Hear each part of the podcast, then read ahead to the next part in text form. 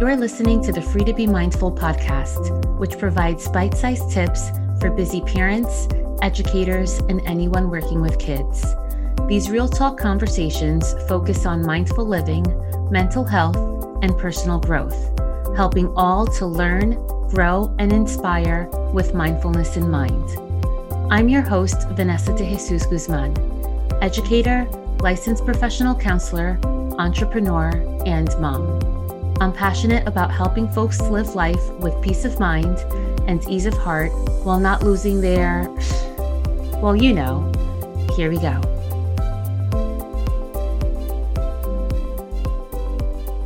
Hello, and welcome back to the Free to Be Mindful podcast. I hope that you're feeling good, looking good, and doing better in this world than you were yesterday. So, I wanted to chat with you today about vacationing with kids and then, dare I say, vacationing without kids. Because, yes, it's a thing. And yes, it is a true possibility. So I wanted to mention something first because I know in past episodes you may have heard me say, I am aware that this is coming from a place of privilege.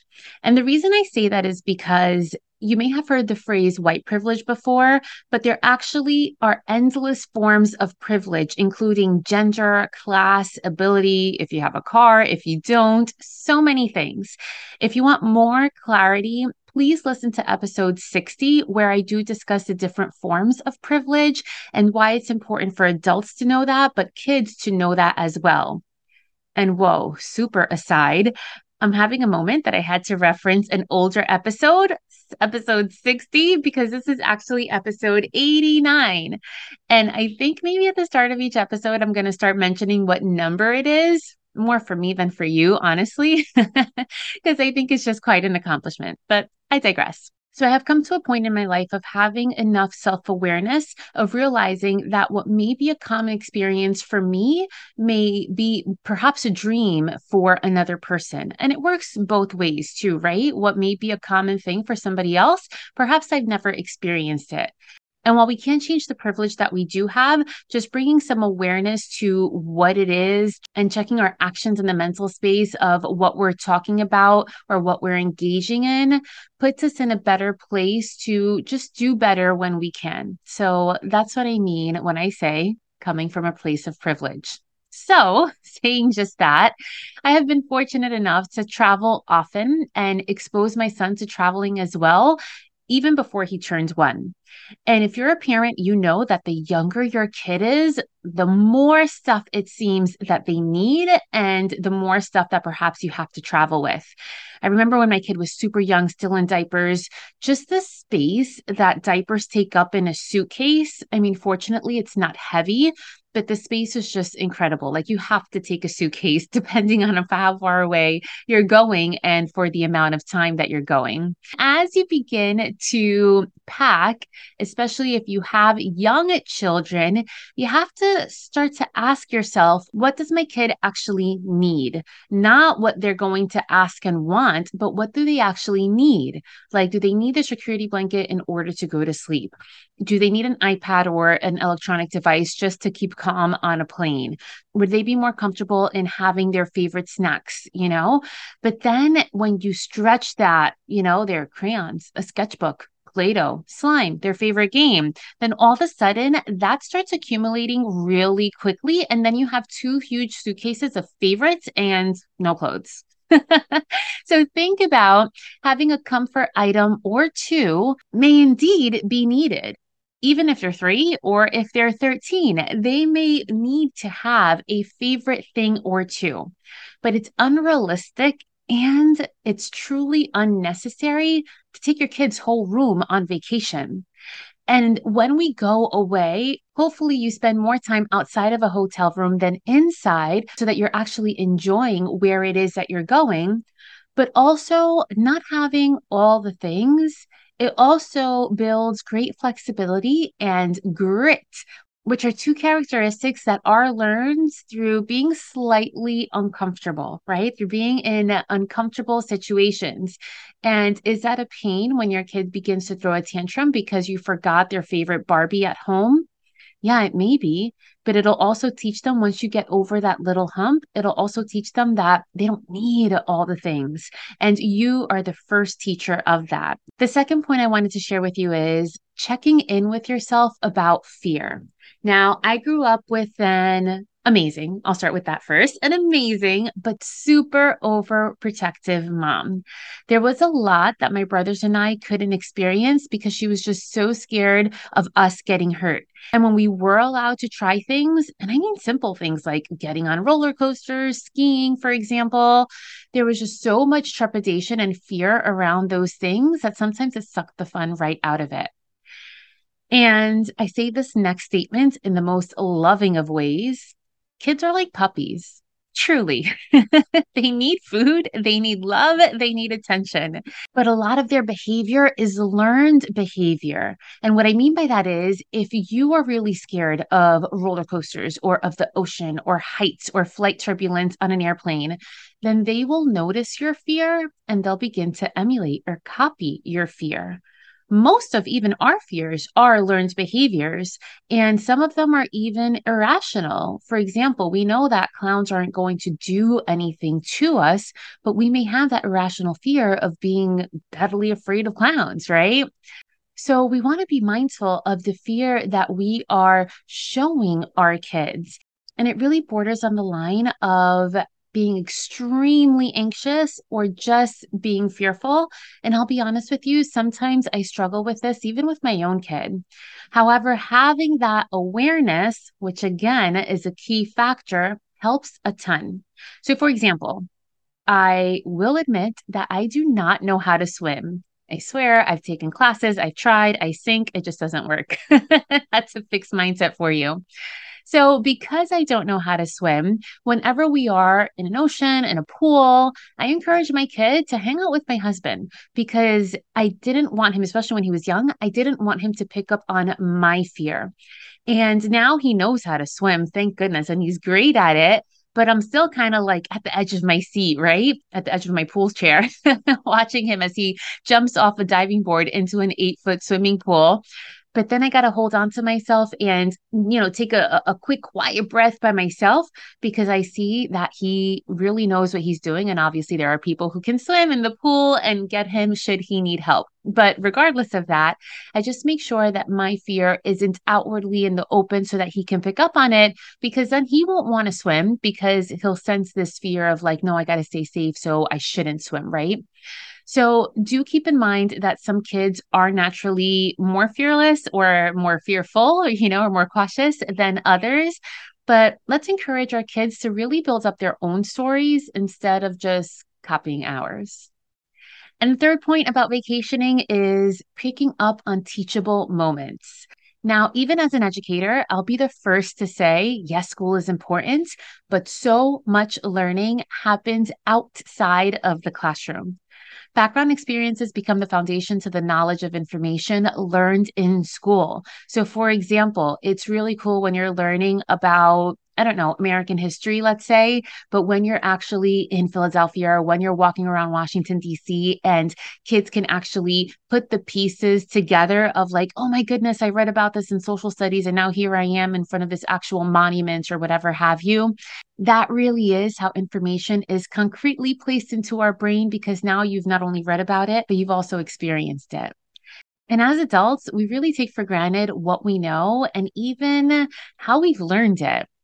And you don't have to be a teacher or home instructor or anything like that to make teachable moments for your kids, but you can do this on an everyday basis. I mean, walking around the park, you can talk about the different types of clouds. You can talk about different types of bugs that you see on the floor. Um, going to the beach or down the shore, you can talk about the ocean, high tide and low tide. Going to a different country, you can expose kids to different music and, and food and dancing and even landmarks within your own town. I know living so close to the city. I mean, my brothers just told me the other day that they've never been to the Statue of Liberty. I don't know how I went and they didn't go, but you know, it's something that you don't want to pass up, especially if it's somewhere close to where you live take advantage, especially in the summertime when you can, of exposing your kids to as much as possible because opportunities for learning are truly everywhere. So that's enough talk about vacationing with our kids. Let's talk about the importance of vacationing without our kids. And again, this is coming from a place of privilege. I know that not everyone has the ability to just you know, take off and leave their kids and, you know, peace out. Sometimes it's hard enough to even get a date night in. However, taking the time to get away to vacation with your partner, with your friends, or dare I say, even on your own, is just as important as exposing your kids to different places around your own country or around the globe. And this is true for a few reasons. First and foremost, self care, because really, you matter. You matter just as much as your kid matters really taking care of yourself by filling your cup, so to speak, right? By filling your reserve tank is an important form of self care. And it truly makes you a better parent than kind of going and running on fumes. The second point is, especially if you vacation with a partner, is connecting with that partner. And it's so important to keep that alive because remember, one day your kid will be 18 and leaving their home or maybe 30 and leaving your home. and you want to make sure that you and your partner still know each other, that you can still connect even when your child is outside of the home, and that you can have conversations other than just talking about your kids. And it's really good for your kids too. They get first the flexibility of just staying with somebody else, obviously not a stranger, hopefully with another loved one. And when it comes down to it, once your cup is refilled and you are well rested and happier, your kids will be happier too. And you also won't be as quick to snap at them as much because you are just more calm because you are more well rested. And it's important that you set boundaries, of course, with who your kids are staying with and with your kids as well, because it's no fun, regardless, even if you're walking around Italy and if your child is calling you every other minute, it kind of sucks the fun right out of it, right? So make sure that, of course, you're checking in with your kids despite where you are on your vacation or on your getaway, but also make sure that they can enjoy being without you too. And if you can't get on a plane or a long car ride, at least make it a point to go on a date night just to make sure that you are again connecting with your partner. So I hope that those few points have brought a couple of things to light in terms of going on vacation with your child and maybe trying to go on a getaway without your child. And remember, it doesn't have to be just in the summertime, right? You can plan a long weekend anytime throughout the year. And remember, not everything has to include getting on a plane although that is fun, but you can have fun staying in your community and in your everyday environment as well. If you need some ideas, ask your kids too. Sometimes they can be the ones to lead you on teachable moments. So, right now, regardless of where you are or what you're doing, take a breath in through your nose and pause for a moment at the top of that exhale. Then slowly release your breath as slowly as you can Notice that moment again at the bottom of the exhale before you take the next breath in. As you continue to breathe at the pace that is most comfortable for you, think back to perhaps a vacation that you've had maybe as a child or maybe as an adult. As you think back to this vacation, recall the elements of the vacation that made it fun? What was it about the place you were in, or the people you were with, or the things that you did that made this vacation or this getaway or this experience memorable? Really try to picture yourself almost as if you were on the outside looking in. And now take a moment to think about how can you make this moment happen again? Even if it's with different people, even if it's at another location, even if you're not getting away, but even within your home, how can you bring more moments of self care into your life. Remembering that self care is not only important for you, but it is just as important for those around you. Because a more rested, a more mindful, a calmer version of you, like dominoes, impacts those around you and makes for a much more enjoyable environment, regardless if that environment is under some palm tree somewhere or if it's within your own home. May you take some moments, not just on vacation, but every day, small moments throughout your day, to bring moments of calm and peace so that you can keep being the best version of yourself. Have a great week.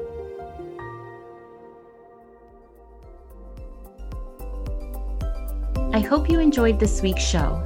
It would mean a ton if you took this moment to review the Free to Be Mindful podcast on the platform you catch your favorite shows.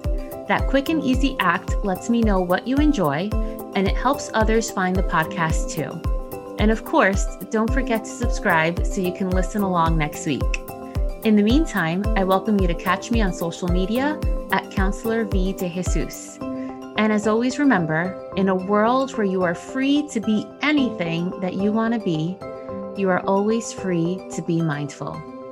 Catch you next week.